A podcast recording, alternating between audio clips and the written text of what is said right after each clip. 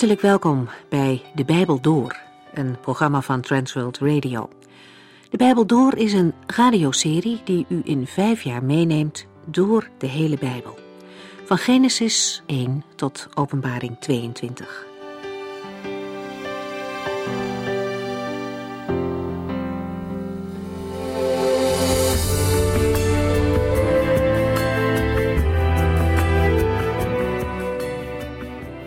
We hebben in deze serie de vorige keer een aantal bedevaartsliederen uit de Bijbel gelezen. Psalm 124 is een gemeenschappelijk danklied voor de verlossing van de vijanden. De schrijver gebruikt verschillende beelden om duidelijk te maken hoe groot het gevaar was en daarmee ook hoe groot de redding was. Hij opent zijn lied met een herhaling van de zin: Was de Heere niet steeds bij ons? Die herhaling geeft sterke nadruk en zet ook meteen neer waar het om gaat. Ook voor deze dag is het een mooi vers om mee te nemen. De Heere is steeds bij ons. Onze hulp komt van de God die hemel en aarde gemaakt heeft. Zo'n bekende zin zegt nogal wat. Het is goed om daar weer eens over na te denken. En ook vandaag staat u er niet alleen voor. De Almachtige God biedt hulp. De volgende psalm 125 opent met een diep vertrouwen op de Heere. Want wie op hem vertrouwt, hoeft niet te wankelen. Zo iemand staat zo vast als de berg Sion. Vertrouwen is niet hetzelfde als begrijpen. Vertrouwen laat zien dat zelfs als wij het niet begrijpen waarom dingen gebeuren, we toch mogen geloven dat de Heere God van ons houdt. In Psalm 126 hebben we gelezen over de zaaier die onder zijn werk zijn tranen op de aarde laat vallen. Zijn moeite is echter niet voor niets. Zijn doorzettingsvermogen zal beloond worden en op een dag dan kan hij vol blijdschap de oogst binnenhalen. Overal waar mensen zaadjes van het evangelie strooien, in woorden of in daden, is het de moeite waard. Ook wanneer het lijkt alsof er helemaal niks mee gebeurt.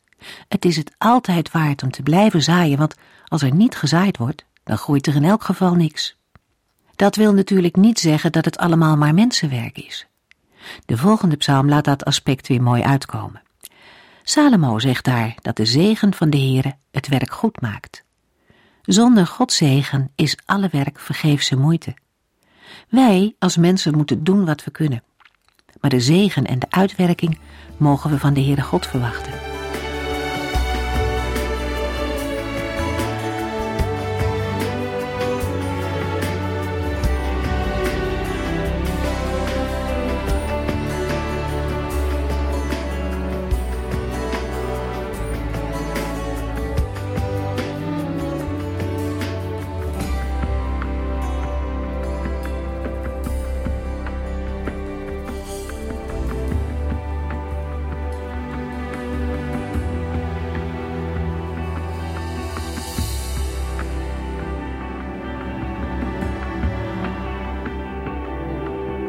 Psalm 132 is een koningspsalm met sterk nadruk op het gebed en met elementen van een lied voor de koninklijke stad. Aangezien er gesproken wordt over nakomelingen van David en over Jeruzalem als woonplaats van de Here, is een datering in een latere periode van het koningshuis van David waarschijnlijk. Psalm 132 is opgebouwd uit twee hoofddelen die nauw met elkaar verbonden zijn. Het eerste deel, vers 1 tot en met 10, is een gebed om trouw aan David. Het tweede, de versen 11 tot en met 18, een beschrijving van de belofte van de Heere aan David. Beide delen bestaan in het Hebreeuws uit tien regels. De twee hoofddelen beginnen en eindigen met een verwijzing naar David. Psalm 132 is de dertiende psalm uit het bundeltje van vijftien bedevaartsliederen.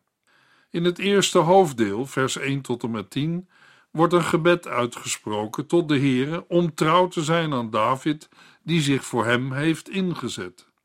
Het gebed grijpt terug op de belofte die David had gedaan en de vervulling daarvan. Psalm 132, vers 1 tot en met 5. Een bedevaartslied Heere, denk toch aan alle moeite die David heeft doorstaan. hoe hij heeft gezworen aan de Heere en een belofte heeft gedaan aan de almachtige God van Jacob. Hij zei: Ik meen het, ik zal mijn huis niet meer binnengaan en niet meer naar bed gaan, en ik zal de slaap niet vatten, eer ik voor de Heer een plaats heb gevonden waar hij kan wonen. Een woonplaats voor de machtige God van Jacob. De dichter gaat in gebed. Het woord wordt direct tot de Heere gericht. De taak die David zich had opgelegd, heeft hij in een eed kenbaar gemaakt. Die gelofte wordt nu gebruikt om het gebed kracht bij te zetten. In vers 2 wordt de Heere de machtige God van Jacob genoemd. Dat is een ongebruikelijke benaming voor de Heere, die behalve in vers 5 alleen nog voorkomt in Genesis 49 en drie keer in Jesaja. In vers 3 lezen we een eed van David die niet expliciet is terug te vinden in de Bijbel. David laat niet toe dat zijn ogen slaap krijgen. Met andere woorden, hij wil niet in slaap vallen en ook een klein dutje is geen optie. Waarom? Het antwoord lezen we in vers 5. David wil een woonplaats vinden voor de machtige God van Jacob. Hij had het verlangen een huis te bouwen voor de Heere. In vers 6 gaat de tekst ineens over de ark van het verbond. Dat blijkt ook uit vers 8. In Israël was er enige tijd weinig aandacht voor de ark, in de tijd van koning Saul. Maar nu, meldt vers 6, hebben zij in Efrata al over zijn woning horen spreken en haar gevonden in de velden van Jaar. Efrata is het gebied waar David vandaan kwam. Volgens 1 Kronieken 2 en 4 is Efrat de stammoeder van de stichters van Bethlehem en Kirjat Jearim. De ark van het verbond had twintig jaar lang in Kirjat Jearim gestaan.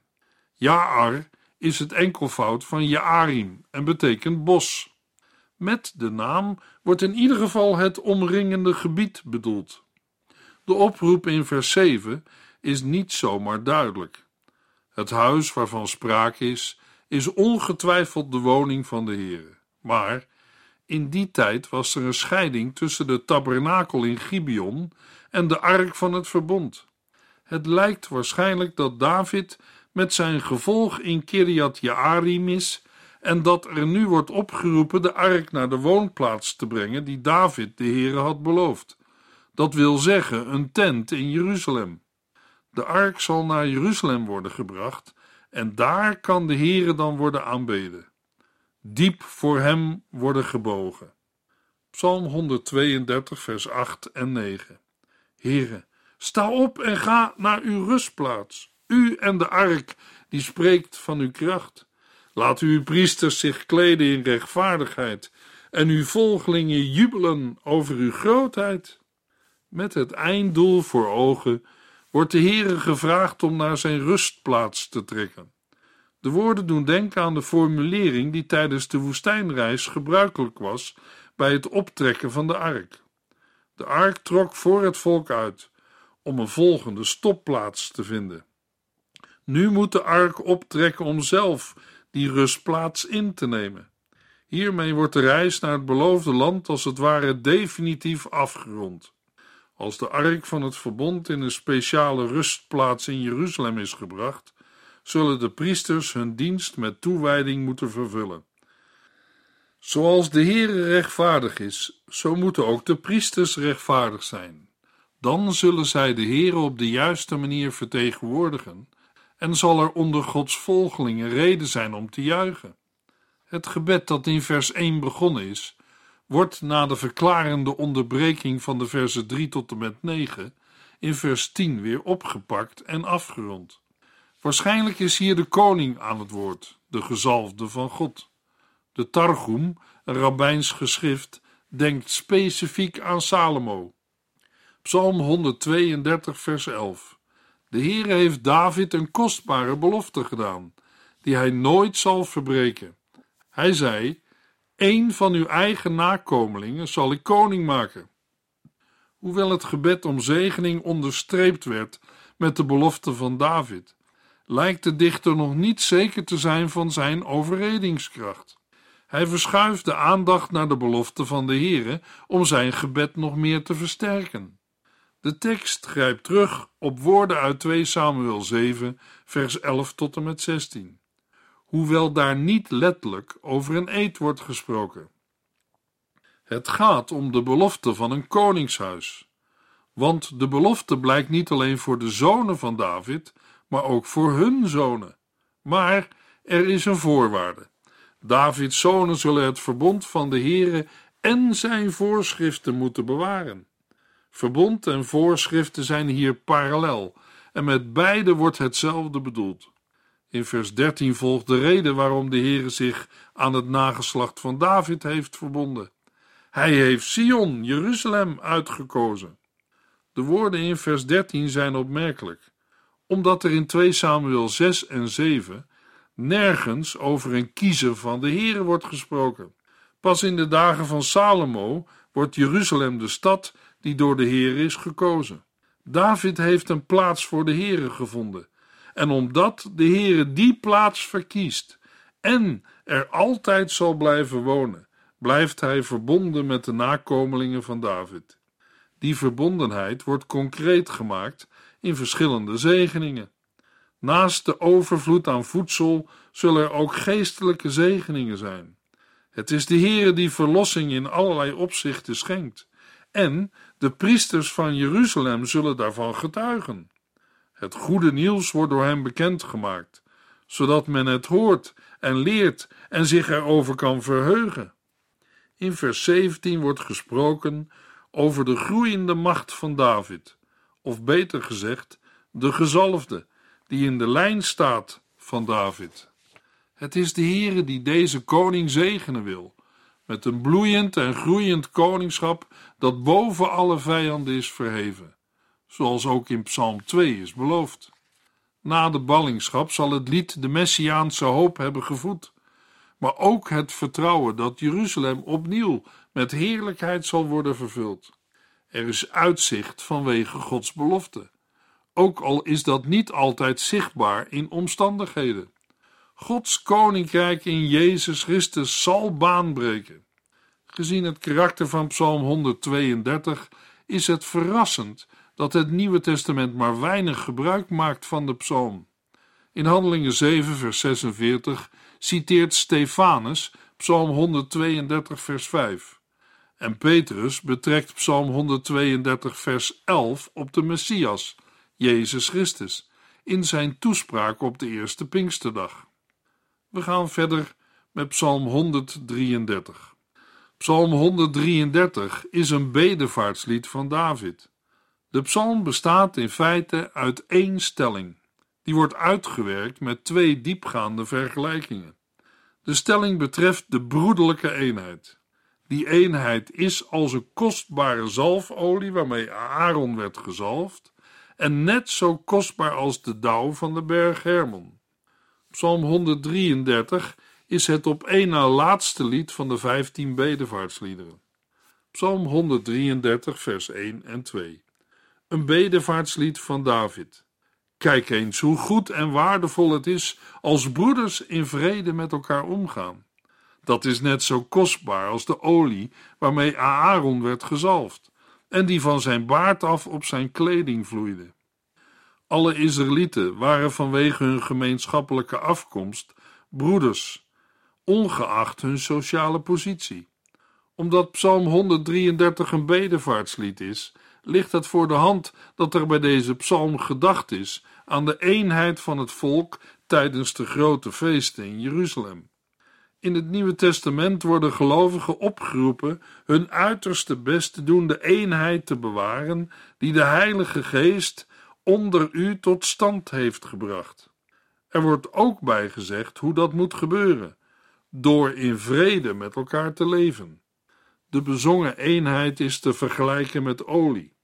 In het Oude Testament is salving met olie ook verbonden aan de inwijding van priesters en koningen. Daarbij stond de olie symbool voor de geschenken van de Heer aan zijn volk en de toerusting voor de taak die deze leiders zouden dragen. Vers 2 verwijst naar Aaron, de eerste hoge priester van Israël. De dichter maakt met dit beeld duidelijk dat de broederlijke eenheid te vergelijken is met de overvloed die de Heere geeft. Psalm 133, vers 3. Het is net zo kostbaar als de dauw van de berg Hermon, die de bergen van Jeruzalem bevloeit. Dat is de plaats waaraan de Heere zijn zegen verbindt en het leven tot in eeuwigheid. In de tweede vergelijking staat de dauw van de berg Hermon centraal. In de zomer, als er nauwelijks of zelfs helemaal geen regen valt, is de dauw van essentieel belang voor de groei van gewassen. De dauw vertegenwoordigt in Psalm 133 de geestelijke zegen die Israël nodig heeft, namelijk broederlijke eenheid. De dauw staat in Hosea 14 vers 6 zelfs symbool voor de Heere zelf. Psalm 133 spreekt over het belang van de onderlinge eenheid van een geloofsgemeenschap. Deze eenheid komt ook in het Nieuwe Testament naar voren. Bijvoorbeeld in Johannes 17, in Jezus' gebed om eenheid tussen zijn volgelingen. Ook in de brieven komen oproepen tot onderlinge liefde voor, al worden er ook grenzen aangegeven naar ongelovigen en dwaalleraars. We gaan verder met Psalm 134. Psalm 134 is ook een korte psalm en bestaat uit twee delen. Het eerste deel, vers 1 en 2, is een lofzang op de Heere en het tweede deel, vers 3, is een zegenbede. In de bundel van 15 bedevaartsliederen vormt Psalm 134 de afsluiting. Psalm 134, vers 1 en 2. Een bedevaartslied. Kom, laten alle dienaren van de Heere die s'nachts dienst doen in de tempel, de Heere loven. Hef uw handen omhoog naar het heilige huis en loof de Heere. Kennelijk deden dienaren van de Heere ook s'nachts dienst in de tempel. Het valt op dat daar in het Oude Testament nergens melding van wordt gemaakt. Jesaja 30 vers 29 lijkt iets dergelijks wel te veronderstellen. Later worden nachtelijke ceremoniën verbonden aan het Loofhuttenfeest. Bij de dienaren van de Here kan worden gedacht aan de koorleiders en vooraanstaande levieten. Zij moesten 24 uur per etmaal beschikbaar zijn. We kunnen ook denken aan de bewakers van het heiligdom. De lofprijzing moet gepaard gaan met de juiste lichaamshouding en het opheffen van handen drukt afhankelijkheid uit. Het doet ook denken aan zegenen. Psalm 134, vers 3. De Heere geef u zijn zegen vanuit Jeruzalem. Hij heeft de hemel en de aarde gemaakt. De Heere zegent vanuit Jeruzalem. Dat is de plaats waar hij woont, als het aardse symbool van het hemelse heiligdom. De autoriteit van de Heere wordt in het slot boven elke vorm van twijfel verheven. Hij heeft de hemel en de aarde gemaakt. Wie zou dan beter kunnen zegenen dan hij? De openingswoorden van Psalm 134 worden opnieuw gehoord voordat de bruiloft van het lam aanbreekt. Openbaring 19, vers 5. Daar lijkt de oproep niet beperkt te zijn tot priesters of levieten, maar gericht aan alle gelovigen. Met de aanbidding van het lam zal de grote bruiloft van het vernielde verbond in Christus Jezus beginnen. We gaan verder met Psalm 135. Psalm 135 heeft geen opschrift. De aandacht voor de tempeldienaren in Jeruzalem in de versen 19 tot en met 21 en de verwijzing naar hen die voortdurend in het huis van de Heere staan, als ook de aandacht voor de naam van de Heere wijzen op een relatie met de tempel. De uitroep prijs de Heere of halleluja aan het begin toont aan dat Psalm 135 een loflied is. De dichter roept de gemeenschap op om de naam van de Heere te prijzen. Dat gebeurde ook in de voorgaande psalm, maar in psalm 135 geeft hij hiertoe goede redenen. Er worden argumenten gegeven uit de geschiedenis van Israël, uit de natuur en uit de vergelijking van de Heere met de afgoden.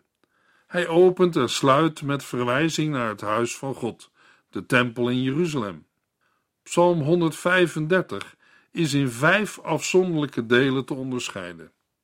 Psalm 135, vers 1 tot en met 4. Prijs de Heere, dienaren van de Heere, loof zijn naam.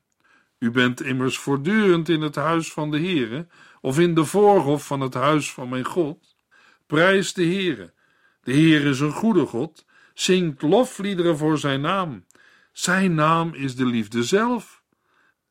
De Heere heeft Jacob uitgekozen en het volk Israël is van hem. Onder de dienaren van de Heere worden de priesters, levieten en het verzamelde volk verstaan. Dit wordt bevestigd in de versen 19 en 20. De dichter roept op de Heere te prijzen. Hij is een goede God en zijn naam is de liefde zelf. Hij koos Jacob en zijn nakomelingen uit als zijn kostbare bezit. Psalm 135, vers 5 tot en met 7. Zeker, ik weet dat de Heer een grote God is, dat onze God de Allerhoogste is, in de hemel en op aarde, in de diepte van de zee. Overal doet de Heer wat hem goed dunkt. Hij laat ver weg op aarde de damp opstijgen. Hij voegt de bliksem bij de regen en stuurt de wind erop uit vanuit zijn schatkamers. Met de woorden van Jethro uit Exodus 18 vers 11 erkent de dichter dat de Heere de allerhoogste God is. In de versen 8 tot en met 14 noemt de dichter nog meer redenen om de Heere te loven en te prijzen. De Heer heeft zijn almacht ingezet ten behoeve van zijn volk Israël. Vers 14 citeert de woorden van Deuteronomium 32 vers 36. De Heere zal zijn volk recht doen. Psalm 135 vers 15 tot en met 18. De andere volken maakten eigenhandig hun gouden en zilveren afgodsbeelden. Al hebben die een mond, zij kunnen niets zeggen. Ze hebben ogen, maar zien niets. Ze hebben oren, maar die kunnen niet horen. En ademen kunnen ze helemaal niet. De mensen die die beelden hebben gemaakt en ieder die op die beelden vertrouwt, zullen net als die beelden worden. Dood. In vers 15 tot en met 18 lezen we een soort spotrede. Deze is nauw verwant met Psalm 115, vers 5 tot en met 8. Het hielp de Israëlieten stand te houden tegenover de kritiek van de omringende volken. Volgens hen moest de Heere machteloos zijn of niet bestaan, omdat hij onzichtbaar was. De spot toont ook de tegenstelling tussen de Heere, die de maker is, en de afgoden, die werk van mensen zijn. Wie op afgoden vertrouwt, zal aan zijn einde komen zoals zij, dood. In de versen 19 tot en met 21 staat net als in de vorige verse het patroon van Psalm 115 centraal. Vier keer roept de dichter op om het vertrouwen alleen op de Heere te stellen. Aan de oproep geprezen zij de Heere voegt de dichter ter afsluiting de woorden in Jeruzalem toe. Prijs de Heere. De oproep om de Heere te vereren, gericht tot al de dienaren van de Heere en iedereen die ontzag voor de Heere heeft, is zichtbaar in de hemelse visioenen van aanbidding in Openbaring 19 vers 5. Petrus roept in zijn eerste brief op om de grote daden van God in de wereld te verkondigen. Helpt u mee? We gaan verder met Psalm 136. Psalm 136 gaat over Gods genadebewijzen in de schepping en de geschiedenis. In Jeremia belooft de Heer dat er na de verwoesting van Juda en Jeruzalem weer vreugde zal komen en dat er zal worden gezongen. Dank de Heere, want Hij is goed en Zijn goedheid en trouw zijn eeuwig. Ik zal dit land weer net zo gelukkig en welvarend maken als vroeger. Het lied is te horen bij Esra en in de psalmen. Nu komen we het, meer in detail, tegen in Psalm 136. De versen van deze bijzondere psalm spreken vaak voor zich en hoeven niet altijd uitleg. Er zijn twee belangrijke opmerkingen te maken over het genre. Allereerst wordt Psalm 136 in de Joodse traditie het grote Hallel genoemd, parallel aan het kleine Hallel, Psalm 113 tot en met 118. Hallel betekent prijs. Het maakt dat we Psalm 136 een loflied kunnen noemen. Aan de andere kant geeft de inhoud aan dat we de psalm ook een danklied kunnen noemen. In de tweede plaats is Psalm 136 de meest duidelijke beurtzang uit het Bijbelboek Psalmen. Een beurtzang wordt door twee partijen gezongen of voorgedragen als een dialoog. De Torah en profetische teksten kennen deze vorm ook. Expliciete informatie over het liturgisch gebruik van een beurtzang vinden we pas in bronnen uit de tijd na de ballingschap. Psalm 136, vers 1 tot en met 3. Prijs de Heere, Hij is een goede God, want Zijn goedheid en liefde zijn eeuwig.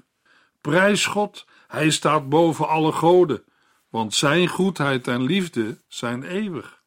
Prijs de Heere die boven allen staat, want Zijn goedheid en liefde zijn eeuwig. In elk van de 26 versen van Psalm 136 wordt de goedheid en liefde van de Heere genoemd. Ook het Nieuwe Testament is vol van Gods liefde. In Efeziërs 2, vers 4 en 5 zegt Paulus: Maar Gods liefde voor ons is zo groot dat Hij ons volledig gratie heeft verleend, zelfs al waren wij door onze overtredingen dood voor Hem. Luisteraar, waarom zou een mens denken dat de Heere hem of haar niet wil vergeven? Als mensen geen vergeving ontvangen, dan komt dat vaak omdat zij de Heere er niet echt om gebeden hebben. Dan zijn ze niet bereid om met berouw en bekering tot de Heere te gaan. Of ze hebben gelasterd tegen de Heilige Geest. De Heere is een goede God en zijn goedheid en liefde zijn eeuwig. Het afsluitende gedeelte van Psalm 136 is niet alleen betekenisvol voor Israël, maar ook voor ons. Psalm 136, vers 25 en 26. Alles wat leeft, wordt door Hem gevoed, want Zijn goedheid en liefde zijn eeuwig. Prijs God, de Allerhoogste, want Zijn goedheid en liefde zijn eeuwig. Als het lied is uitgezongen, valt de praktijk vaak meer dan eens tegen. Ook is het voor moderne mensen die hun leven steeds beter lijken te beheersen, moeilijk te vatten dat zij afhankelijk zijn van Gods goedheid. Jezus Christus vervult Gods goedheid waar Psalm 136 van zingt. In de volgende uitzending lezen we Psalm 137.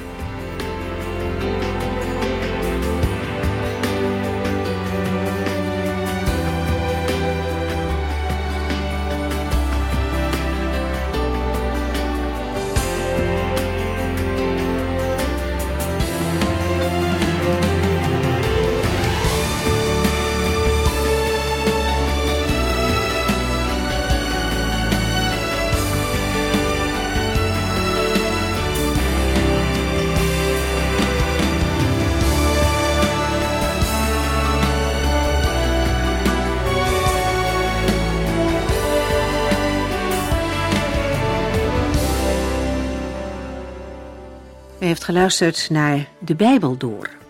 In het Nederlands vertaald en bewerkt door Transworld Radio. Een programma waarin we in vijf jaar tijd de hele Bijbel doorgaan. Als u wilt reageren op deze uitzending of u heeft vragen, dan kunt u contact met ons opnemen. Tijdens kantooruren kunt u bellen op 0342 47 8432. 0342 47 8432. 32. Ook kunt u een e-mail sturen naar de Bijbel door transworldradio.nl en natuurlijk kunt u ook via de post ons bereiken. TWR, postbus 371, postcode 3770, AJ in Barneveld. Dit programma werd gepresenteerd door Cor Weda en Ike André. Techniek was in handen van Odin van Woerdekom. En wij allemaal bedanken u voor het luisteren. Graag tot de volgende keer.